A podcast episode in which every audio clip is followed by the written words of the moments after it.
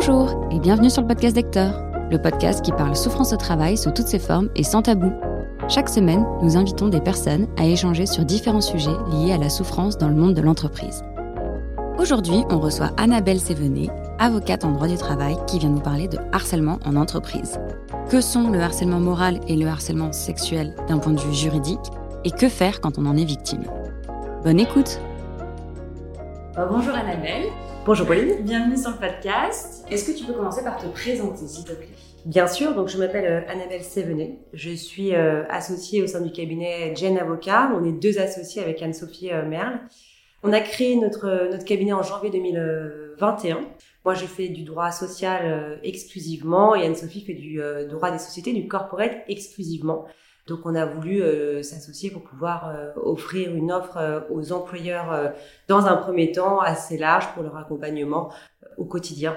Nous, on a une approche qui est très terrain, c'est-à-dire que l'objectif, c'est de se servir du droit, de prendre ce qui existe dans le code du travail pour ma part, les, les, les usages, la jurisprudence, etc., et de l'appliquer sur le terrain pour que nos clients aient une réponse concrète à leurs problématiques et qu'on ne se contente pas de leur dire voilà, ce qui existe. Nous, on va, on va beaucoup plus loin et, et on les aide dans leur, dans leur évolution et dans leur développement grâce à la partie juridique. Qu'est-ce que ça fait un avocat du travail euh, dans quel, dans quel cas on peut faire appel à un avocat du travail? Euh, Ça fait plein de choses, ça fait beaucoup de choses. il y a plein de manières d'exercer euh, déjà le métier d'avocat et puis le métier euh, d'avocat en, en, droit du travail, en droit social. D'abord, il y a une particularité qui est une distinction entre la partie employeur et la partie salarié. Beaucoup euh, d'avocats, la plupart, prennent le parti, ont une dominante euh, plutôt euh, pro-employeur, plutôt pro-salarié. Moi, j'ai une tendance à dire que les deux sont quand même très complémentaires et que l'un n'exclut pas forcément l'autre. Nous, on a un développement au sein du cabinet qui est porté sur les, les, entreprises, les TPE, PME. et moi, j'accompagne en parallèle aussi des salariés lorsqu'ils rencontrent des difficultés dans leur, dans leur travail. Alors concrètement, qu'est-ce qu'on fait? Quand on accompagne les employeurs, euh, on les accompagne sur toute la partie un peu RH, à compter de l'embauche, c'est-à-dire tout ce qui est euh, conditions d'embauche, rédaction des contrats de travail, euh, quelle rémunération on va choisir, euh, quelle durée du travail, etc toute la partie exécution, vie du contrat de travail, la, vie des salariés au sein de l'entreprise. Donc, euh, euh, ça va être, euh, là ce matin, je rédigeais un accord intéressement par exemple. On va mettre en place euh, tout ce qui est, alors là c'est un peu lié aux dernières années, mais tout ce qui est télétravail, tout ce qui est actualisation de la DURP, donc c'est tout ce qui concerne les risques professionnels. On gérer des problématiques du quotidien. Euh, je veux prendre mes congés, je peux pas. Euh, je veux une augmentation. Comment ça se passe euh, Si mon collègue gagne plus que moi, comment est-ce qu'on réagit à ça Et puis toute la partie rupture du contrat de travail, parce que bah, souvent les contrats de travail ont une fin. donc il faut bien gérer, bien accompagner aussi le salarié et l'employeur au moment de cette rupture, parce que très souvent c'est mal vécu par un salarié quand c'est euh, subi, mais on peut bien l'accompagner. Et moi, justement, c'est ce que j'explique toujours aux employeurs. Un départ, même s'il n'est pas choisi par les salariés, il peut se faire de manière tout à fait correcte et amiable, et ça se passe bien en général. Donc, euh, donc voilà ce qu'on fait quand on accompagne les sociétés. Et puis moi, j'ai souvent des salariés qui viennent me voir aussi. Euh, bah, en général, ils rencontrent des difficultés. Très souvent, c'est quand même des problématiques qui touchent la rupture du contrat, des salariés qui ou ont déjà été licenciés ou veulent partir et vont essayer de trouver euh, un moyen de partir dans les meilleures conditions euh, possibles. Et donc, dans les cas de harcèlement, on peut aussi venir euh, te voir, qu'on soit une entreprise ou un salarié. Et par rapport au nombre d'affaires que tu traites, combien porte sur du harcèlement? Alors, avec les employeurs que je défends, on a peu de situations de harcèlement. Nous, on travaille beaucoup avec des PME. Euh, dans le cadre des PME, en général, l'information circule bien. Et lorsqu'il y a une situation qui pourrait éventuellement dégénérer euh, en, harcèlement moral, en général, c'est traité bien en amont. Il n'y a pas de, il n'y a pas ou peu de difficultés. Alors après, ça, ça arrive qu'il y ait une dénonciation, et donc à ce moment-là, on doit réagir extrêmement vite. Mais c'est quand même plutôt anecdotique euh, quand je suis côté employeur. Quand je suis côté salarié, là, c'est quand même plus courant. Et la notion de harcèlement moral arrive très souvent sur le tapis. Beaucoup de salariés estiment être victimes de harcèlement moral. Donc moi, mon, premier rôle, mon premier job, c'est de faire la part des choses entre euh, leur ressenti en tant que salarié ce sentiment d'avoir été harcelé, d'être victime de l'employeur, d'avoir été maltraité, et la réalité juridique. Et mm. comme je dis très souvent, il y a ce que eux ressentent, ce qu'ils estiment être du harcèlement, et que je ne jugerai pas et qui n'est pas mon rôle, et la réalité juridique. Et la définition, elle est vraiment différente. Donc la première chose, c'est bien de faire la part des choses entre, ok, vous avez peut-être ressenti des pressions, les conditions de travail n'étaient pas forcément agréables, mais c'est pas pour autant que c'est du harcèlement. Parce que le harcèlement, c'est quelque chose d'extrêmement grave, extrêmement lourd, et euh, heureusement, tous les salariés ne sont pas victimes de harcèlement. Heureusement. Mais bon, ils posent toujours la question, est-ce que je suis victime de harcèlement? On va, on va regarder. Qu'est-ce que vous en pensez? Qu'est-ce que vous avez subi? Comment vous allez? Parce que le harcèlement, il y a quand même un impact sur la santé qui est fort.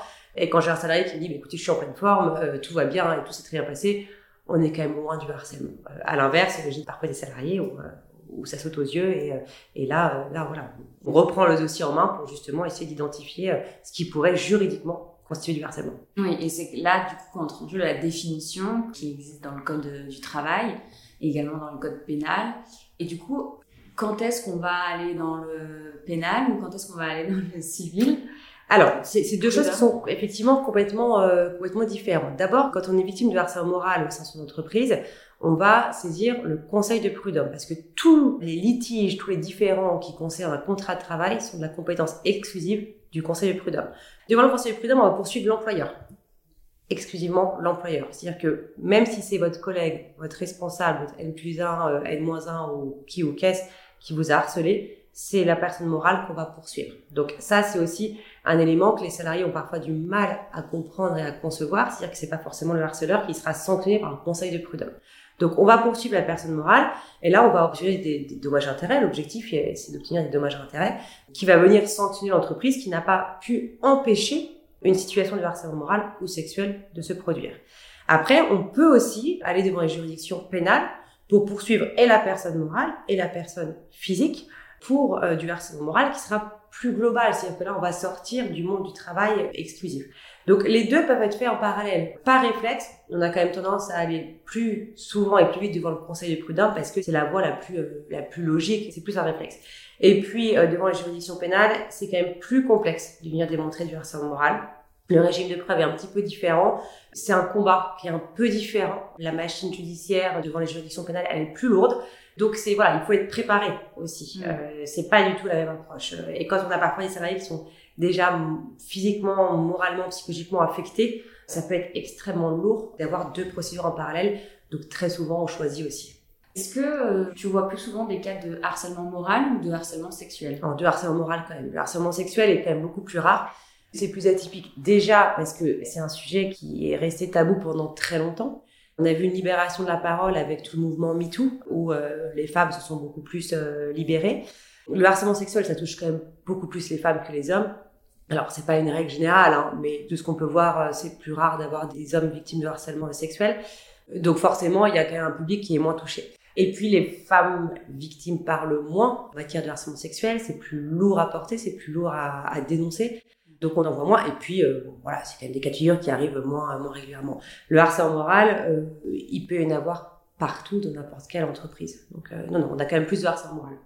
Donc, est-ce que tu pourrais nous donner les définitions légales du harcèlement moral et du harcèlement sexuel? Alors, le harcèlement moral, euh, la définition, c'est lorsqu'un salarié est victime d'agissements répétés. Ce premier point, il est essentiel parce que un agissement isolé ne suffit pas à caractériser le harcèlement moral. Donc, il en faut au moins deux. Ça peut être deux événements qui sont extrêmement rapprochés ou deux événements qui sont totalement éloignés. Il n'y a pas de notion de durée. Donc on peut être sur une période d'une semaine, sur une période de deux ans, mais il faut quand même euh, des agissements euh, répétés. Ces agissements, ils doivent avoir pour objet ou pour effet une dégradation des conditions de travail, donc il y a quand même un impact sur la manière dont on travaille, et cette dégradation va porter atteinte au droit et à la dignité de la victime. Donc on va avoir quand même une atteinte au droit et à la dignité qui vont altérer sa santé physique et mentale ou compromettre son avenir professionnel.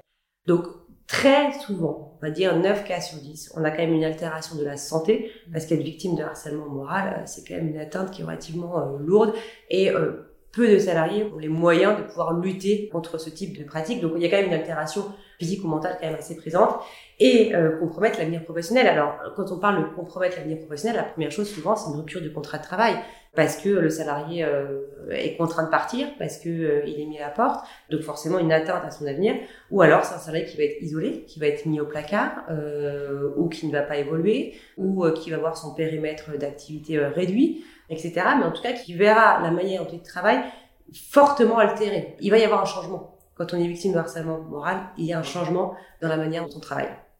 Ça, c'est le harcèlement moral. Sur le harcèlement sexuel, alors, harcèlement sexuel, il y a deux éléments qui sont vraiment distincts. Il y a le, harcèlement sexuel pur et puis il y a ce qu'on appelle les agissements sexistes. Donc, c'est vraiment deux choses complètement différentes. Le harcèlement sexuel, c'est le fait d'imposer à une personne de façon répétée des propos ou comportements à connotation sexuelle qui vont porter atteinte à la dignité, donc on est dans la même, euh, même problématique, en raison de leur caractère dégradant ou humiliant, ou qui vont créer une situation intimidante, hostile ou offensante. Donc on a quand même une notion de domination du harceleur sexuel. Alors je dis du parce que c'est souvent des hommes malheureusement, mais ça peut être une femme aussi. De domination vis-à-vis de sa victime qui euh, n'est pas en état de réagir et qui est vraiment en, position euh, d'intimidation et de, et de vulnérabilité. Si euh, on, on, en vient à la notion de contact, là on passe automatiquement dans ce qu'on appelle l'agression sexuelle. Le harcèlement sexuel, ça peut être que verbal. Et souvent, dans une entreprise, ça n'est d'ailleurs que verbal. Mais on peut passer à un harcèlement sexuel physique et là, on passe automatiquement dans le domaine de l'agression sexuelle, voire du viol si vraiment on vient euh, dans l'excès. Ça peut être également toute forme de pression grave qui peuvent être non répétées, c'est-à-dire qu'on peut avoir un cas de figure unique dans le but réel ou apparent, c'est-à-dire que peu importe si finalement le harceleur voulait aller au bout de ses propos, mais l'objectif étant d'obtenir un acte de nature sexuelle. D'accord? Donc aller faire croire par exemple à un salarié qu'on veut avoir des relations sexuelles avec lui ou avec elle, constitue du harcèlement sexuel. Même si, dans la tête du harceleur, il savait très bien qu'il n'allait pas passer à l'acte, c'est souvent ce qu'on entend, mais en fait c'était pour rigoler, etc. Peu importe. Dans la tête de la victime, à partir du moment où il y a ce risque, eh ben, ça constitue du harcèlement sexuel. Et alors, sur les propos sexistes, parce que ça c'est quelque chose qui est assez, euh, assez nouveau d'ailleurs, euh, qui vient d'être intégré aussi euh, dans les définitions, c'est tous les propos qui vont avoir trait au genre au genre de la personne. C'est-à-dire que on va avoir une notion de discrimination en raison du genre. Ça peut être euh, des propos euh, du type euh, viens là petite, j'aime quand tu mets cette petite jupe, ou des propos plus plus insidieux.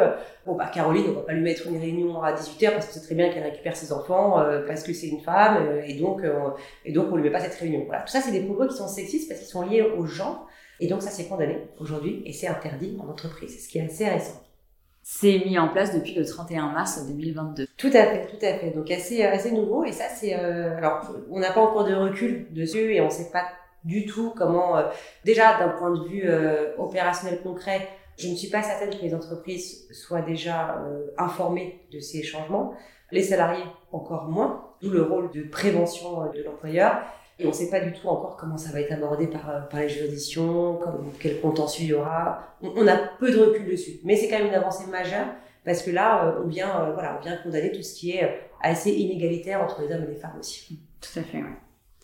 Donc tout à l'heure, on parlait du fait de la différence entre le ressenti et la définition juridique du harcèlement, que parfois on peut se ressentir harcelé, mais qu'en fait devant la loi ce n'est pas le cas.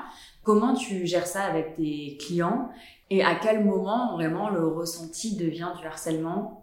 Alors déjà, première chose, je leur explique. Parce que très souvent, euh, quand j'ai un salarié qui vient me voir, il connaît pas du tout la définition du harcèlement moral. Le harcèlement moral, on, entend parler un peu à droite à gauche, ses proches qui vont lui dire mais tu es victime de harcèlement, tu peux plus subir ça, etc. Mais la définition juridique, qui est vraiment l'essentiel finalement en matière de harcèlement, souvent ils la connaissent pas. Donc je commence toujours en leur, en leur expliquant ce que je t'ai expliqué, cette différence entre le ressenti. Et en matière de harcèlement, il y a beaucoup de ressentis. Tout l'aspect psychologique joue énormément parce que parfois on va se rendre compte que finalement on va avoir une situation où l'un se sent harcelé par l'autre, alors qu'en fait quand on, ouvre un peu la discussion, on se rend compte que pas du tout et qu'il y a eu une sorte d'incompréhension et finalement les choses se passent extrêmement bien. Donc moi je fais vraiment la part des choses entre le ressenti et la partie juridique. Une fois qu'ils ont compris ça, je leur dis voilà alors vous expliquez-moi votre ressenti pourquoi vous vous estimez euh, harcelé Et je me souviens d'une salariée qui m'avait dit, mais écoutez, euh, moi, euh, tous les jours, j'arrive 5 minutes en retard. Et tous les jours, je me fais gueuler dessus. Je me fais harceler tous les jours parce que je suis en retard. Et je lui ai expliqué que, en fait, être en retard, elle violait ses obligations contractuelles. Et donc, on avait le droit de lui reprocher d'être en retard. Alors après, il y a une question de fond et de forme, évidemment. Mais le fait de lui reprocher d'être en retard, c'est un droit de l'employeur. Parce que l'employeur a un pouvoir de direction, il a un pouvoir de sanction. Euh, et donc, il a le droit de dire à son salarié, vous devez respecter vos horaires. Et donc, lui dire tous les jours, ce n'est pas du tout du harcèlement moral, parce que c'est un droit de l'employeur et c'est un salarié qui respecte pas ses obligations. Mais c'est pas du harcèlement moral au sens juridique. Et donc, cette différence, cet exemple, il est, un petit peu basique, mais ça permet aussi aux, personnes de comprendre euh, la différence entre les deux. Et puis après, il y a des, différences qui sont beaucoup plus euh insidieuses, beaucoup plus floues. La pression dans le travail, ça, c'est quelque chose qui est assez inhérent à certains postes et qui pourtant va pas constituer du harcèlement moral. Les méthodes de management, elles peuvent être parfois un peu dures, mais c'est pas pour autant du harcèlement. Donc en fait, il faut trouver le juste milieu entre eux, en tout cas ce que eux reçoivent comme directive de leur, de leur employeur et comment eux le vivent. Et c'est là où finalement l'impact de ces pressions, de ce mode de management, des remarques, les conséquences, c'est là où elles vont être extrêmement importantes. Est-ce que ça a un impact sur votre santé? Oui, non. Si ça n'a pas d'impact, c'est difficile d'avoir du harcèlement moral. Est-ce que ça compromet votre avenir professionnel? Oui, non. Si vous avez des promotions et que vous avez une évolution euh, salariale et que vous ne faites que gravir les échelons, c'est compliqué aussi de venir avancer du harcèlement.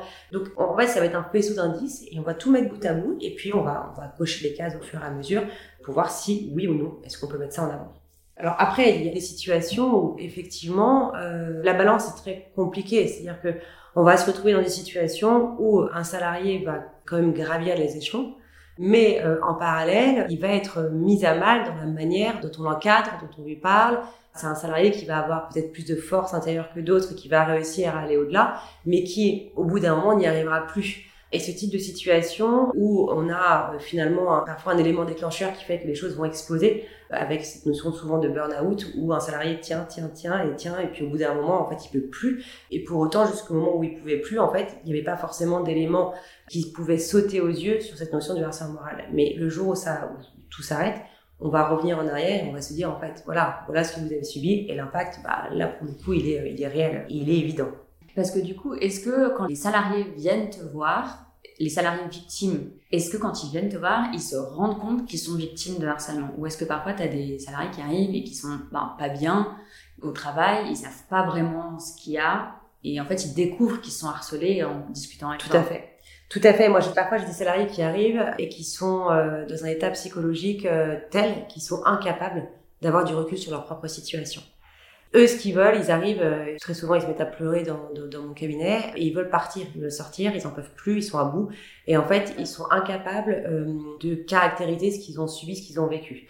Donc ça, c'est des situations qui sont complexes parce que euh, il faut creuser sur ce qu'ils ont traversé, et c'est très compliqué pour eux. C'est un travail qui est très lourd et très dur. Donc, ils sont très souvent accompagnés par des psychologues. Hein. Ça, ce travail-là, c'est évidemment pas moi qui le fais. Je suis pas du tout compétente pour. Et donc, à ce moment-là, voilà, on va, on va essayer de mettre des mots, euh, des mots juridiques sur ce qu'ils ont vécu pour chercher une indemnisation et penser le préjudice qu'ils ont vécu, euh, sachant que dans ces situations-là, moi, ma priorité, c'est leur santé. Donc, je pars toujours du principe qu'il faut d'abord préserver la santé et ensuite, s'il faut avoir une indemnisation financière, on ira la chercher. Mais euh, la priorité, c'est la santé avant tout.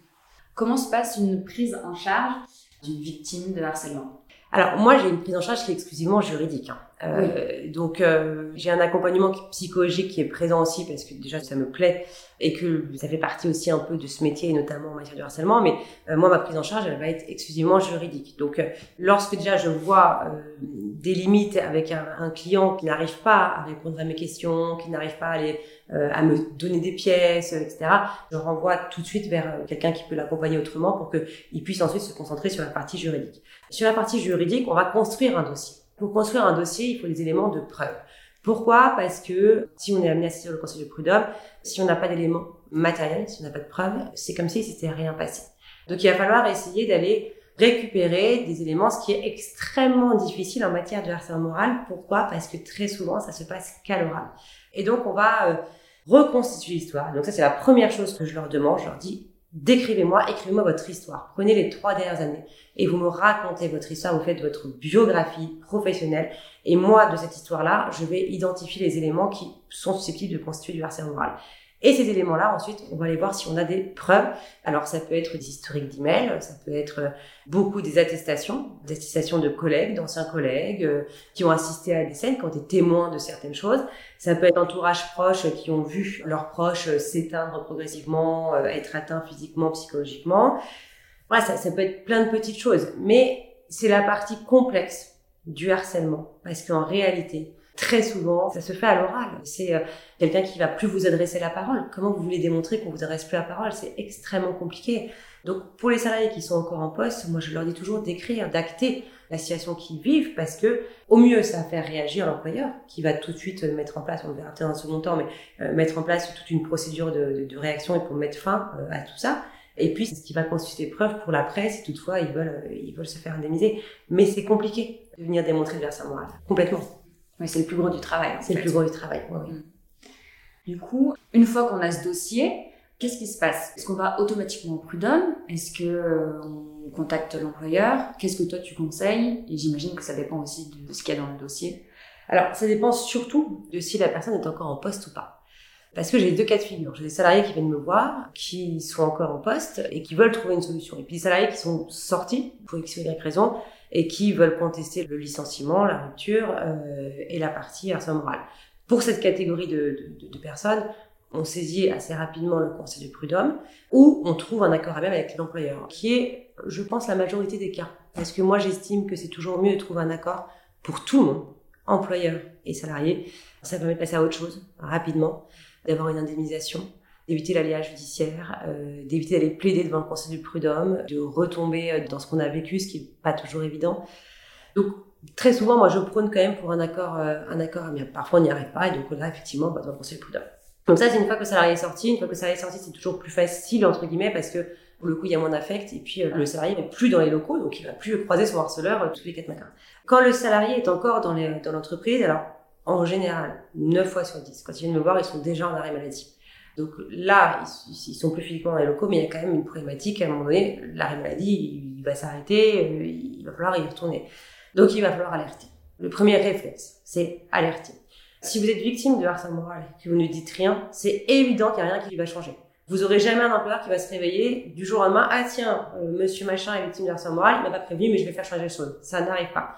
Donc le premier réflexe, c'est alerter. Vous alerter différentes personnes. Ça peut être votre N plus 1, ça peut être les ressources humaines, lorsqu'il y a un département ressources humaines. Ça peut être un représentant du personnel, des membres du CSE. Alors parfois, dans, ça dépend des structures. On a des petites structures où les membres du CSE sont connus et parfois des très grosses structures où ils sont pas connus. Mais vous avez forcément accès à un nom euh, quelque part. Ça peut être le référent harcèlement. Dans les entreprises de plus de 50 salariés, il y a un référent harcèlement qui est obligatoire.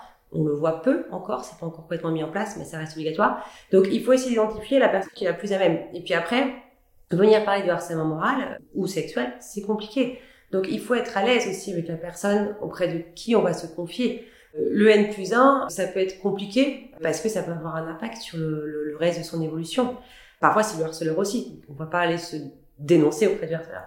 Donc parfois ça peut être quelqu'un qui est plus éloigné, le référent harcèlement, il est censé être formé pour euh, recueillir ce, type d'alerte. Donc euh, c'est toujours une, bonne idée d'aller le voir. Les RH sont censés être formés euh, aussi et puis ont peut-être un peu plus de recul. Donc voilà, il faut identifier le bon interlocuteur, mais il faut dénoncer. Il se passera rien si on dénonce pas, ça c'est une évidence.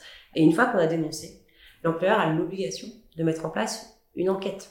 Donc là, il va y avoir des entretiens avec la victime évidemment, avec le harceleur, celui qui est prétendu harceleur, et avec toutes les personnes qui peuvent être témoins. Donc, euh, si on est dans une équipe avec plusieurs personnes, bah, l'ensemble de l'équipe va être euh, interrogé, euh, et puis voilà, on va s'identifier si oui ou non il y a une situation de harcèlement. Cette enquête, elle n'est pas forcément très agréable à vivre parce que on est un peu propulsé au milieu d'une entreprise. ah, c'est toi qui as dénoncé le harcèlement, etc. Il faut l'assumer aussi. C'est pas évident, et donc c'est difficile pour un salarié de venir le dénoncer. C'est très difficile.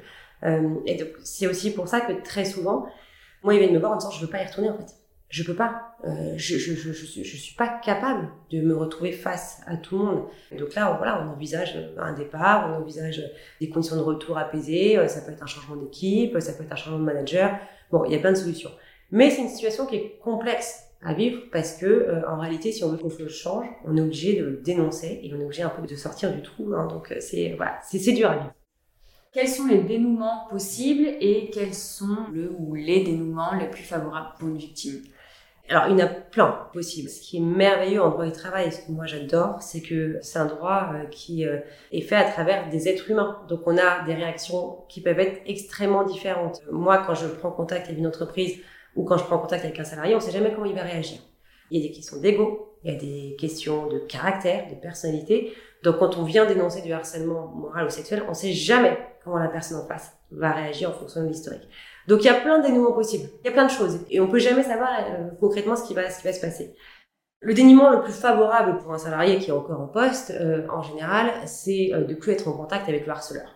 Ça, c'est possible dans les structures qui sont plutôt grandes, avec différents départements, avec des mobilités qui sont possibles. C'est plus facile de changer un salarié d'une société A à une société B au sein d'un même groupe, par exemple, de demander au harceleur d'aller euh, pareil dans une autre équipe, voire d'être sanctionné, voire d'être licencié, euh, et de réorganiser un petit peu les, un petit peu les choses. Donc, à partir du moment où la victime est plus en contact avec le harceleur, pour moi, c'est quelque chose qui est un élément qui est favorable. Si la victime est plus dans l'entreprise et qu'on est en contentieux, et qu'il y a une contestation, euh, là encore, pour moi, l'accord transactionnel, l'accord amiable, c'est ce qu'il y a de mieux parce que en réalité, il y a une reconnaissance du statut de victime, il y a une indemnisation et le sujet est réglé, est clos et la victime peut passer à autre chose parce que ce qui est extrêmement important dans ces cas de figure, c'est la reconstruction. Et cette reconstruction, elle passe d'un point de vue juridique, euh, en tout cas, par la reconnaissance du statut de victime et se dire voilà, ils ont reconnu que j'avais été victime de harcèlement. Maintenant, je peux passer à autre chose, ou dans la même entreprise ou ailleurs, mais je peux avancer. C'est très dur d'aller se reconstruire tant que les choses sont encore en cours, que c'est flou, que c'est contesté, etc. Donc euh, voilà, l'objectif c'est vraiment la reconstruction. Si on peut la faire à court terme avec un accord amiable, c'est toujours ce qui est plus favorable. Quelles difficultés rencontrent généralement tes clients, donc les salariés, dans toute cette procédure, en fait, de venir te voir jusqu'à, euh, on l'espère, l'accord à l'amiable? Des difficultés, il y en a plein. Venir voir un avocat, c'est difficile. C'est reconnaître qu'on a besoin d'aide. Engager un avocat, c'est très souvent dans la tête des salariés, c'est entrer en conflit. Moi, j'en ai beaucoup qui me qui me disent je vais entrer en guerre, euh, je vais entrer en combat. Moi, je combats cette image-là de l'avocat et je la combats vraiment fermement parce que un avocat, il n'est pas là que pour régler des problèmes, il est là pour les éviter et les anticiper aussi. Il est là pour avoir un accompagnement et protéger un salarié. Donc c'est c'est pas parce qu'un salarié va aller voir un avocat que automatiquement on va entrer en guerre euh, et qu'on va être dans un mode euh, agressif ou combatif. Et moi, je le dis très souvent euh, aux employeurs que je contacte en disant voilà, moi j'interviens dans ce dossier, mais le but c'est pas d'entrer en conflit. Le but c'est mon client, lui, il n'est pas en état de venir vous voir. Il a besoin d'être protégé, d'être préservé. Il sait pas comment faire, il connaît pas ses droits, et donc il a besoin d'aide. Il a besoin d'aide d'un professionnel. Donc on va l'accompagner dans ce mode dans ce mode-là, mais euh, aller voir un avocat, c'est pas forcément tout de suite euh, créer une situation de conflit. Au contraire, c'est justement euh, pour l'éviter et éviter que la situation se détériore. Donc ça c'est la c'est la première étape.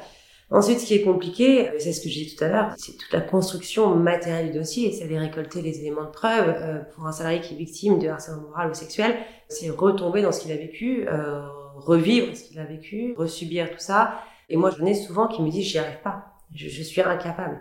Je comprends que vous avez besoin de ces éléments-là, mais je, je, je n'arrive pas à vous les fournir. Ça, c'est compliqué parce que moi, je dis, mais sans ça, c'est, on n'y arrivera pas. On n'arrivera pas à faire reconnaître le harcèlement. Donc, c'est vraiment, c'est un peu le serpent qui se mord la queue. Donc, au final, on finit par y arriver. Ils prennent le temps. Euh, moi, je les aide, je les accompagne, etc. Et on finit par y arriver. Une fois qu'on a le dossier, moi, je lui dis, vous vous occupez plus de rien. Et moi, je prends le relais à 100%. Ça reste le dossier du client. Évidemment, c'est lui qui est décisionnaire. Mais je dis, moi, voilà, c'est moi qui le construis vous êtes libre euh, et je vous tiens au courant. Et ce moment-là, c'est vrai qu'ils soufflent ils se sentent beaucoup plus pris, pris en main, accompagnés, c'est beaucoup plus agréable pour eux. Mm. Combien de temps entre euh, le premier rendez-vous où on vient voir, la construction du dossier et en tout cas les, les premières discussions avec l'entreprise? Euh, C'est très variable. Alors là, c'est vraiment, il n'y a pas du tout de règle. Parce que euh, alors moi, une fois que j'ai le premier rendez-vous, j'arrive à identifier assez rapidement ce dont je vais avoir besoin. Donc ça, je leur dis très rapidement. J'ai des salariés qui vont euh, revenir vers moi dans les deux jours parce que leur dossier est déjà prêt et ils ont tout fait en amont. Des salariés qui vont mettre deux mois à revenir vers moi parce que parce qu'ils n'y arrivent pas. Donc voilà, ça c'est ça c'est compliqué. Une fois que, que moi j'ai le dossier et que je prends contact avec la partie adverse, en cas d'accord amiable, les négos, en général, le délai moyen, c'est autour de trois mois. Mais ça peut être un mois, ça peut être six mois. Ça encore, il n'y a pas de règle parce que euh, tout dépend euh, bah, des disponibilités des uns et des autres, du temps de réaction. Euh, il y a plusieurs interlocuteurs. Donc ça, c'est très variable. Mais c'est vrai que de ce que je peux voir entre, entre le moment où un salarié me contacte et la résolution définitive, on est sur une période de trois mois, sachant que sur cette période de trois mois, en général, il y a le premier mois qui est assez difficile. Et puis après, une fois que les choses sont mises en place, ça, ça mm. roule un peu tout seul. Donc c'est, voilà, ça va plus vite. En revanche, en matière de contentieux, c'est beaucoup, beaucoup plus long. Euh, c'est de 2 à 5 ans. Mm. Donc non, là, il faut être patient. Et euh, du coup, quand contacter un avocat? Moi, j'ai l'idée dans ma tête qu'en fait, on contacte l'avocat quand c'est... Euh, quand on n'en peut plus et que c'est voilà que ça a trop avancé, qu'on est en arrêt maladie et qu'il nous faut une solution. Mais peut-être qu'on peut contacter un, avocat beaucoup plus tôt et c'est ce que tu disais parce qu'en fait mm. vous avez un rôle de conseiller. Alors l'avocat on peut le contacter euh, quand on veut. Moi je pense qu'effectivement il faut le contacter le plus tôt possible pour éviter qu'une situation ne dégénère. Et en matière de harcèlement, en matière d'atteinte à la santé, là pour le coup j'ai pu le voir régulièrement, il y a parfois un moment où c'est trop tard et où l'atteinte à la santé est tellement forte que c'est compliqué de revenir en arrière, ou du moins, ça va prendre beaucoup de temps.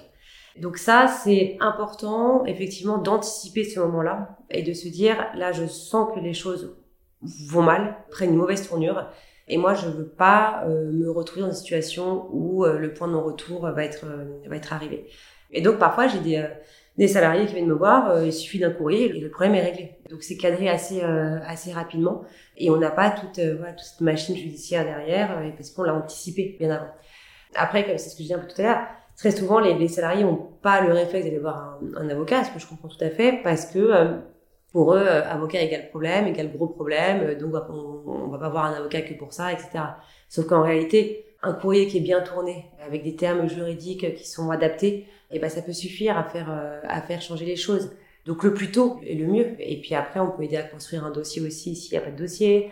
Et puis d'une manière générale, euh, être accompagné par un tiers, que ce soit euh, l'entourage proche, des représentants du personnel, le médecin du travail, un psychologue ou un avocat, d'une manière générale, c'est toujours plus protecteur d'être accompagné. Mmh. Et euh, cette lettre qu'on envoie, euh, c'est toi qui l'envoie ou c'est le salarié qui l'envoie? Alors, ça dépend. Là, il n'y a pas d'être type. Hein. Euh, mm. Et c'est un courrier qu'on va, un mail, un courrier, on, s'adapte en fonction de, du contexte pour venir dénoncer une situation et faire en sorte que ça change.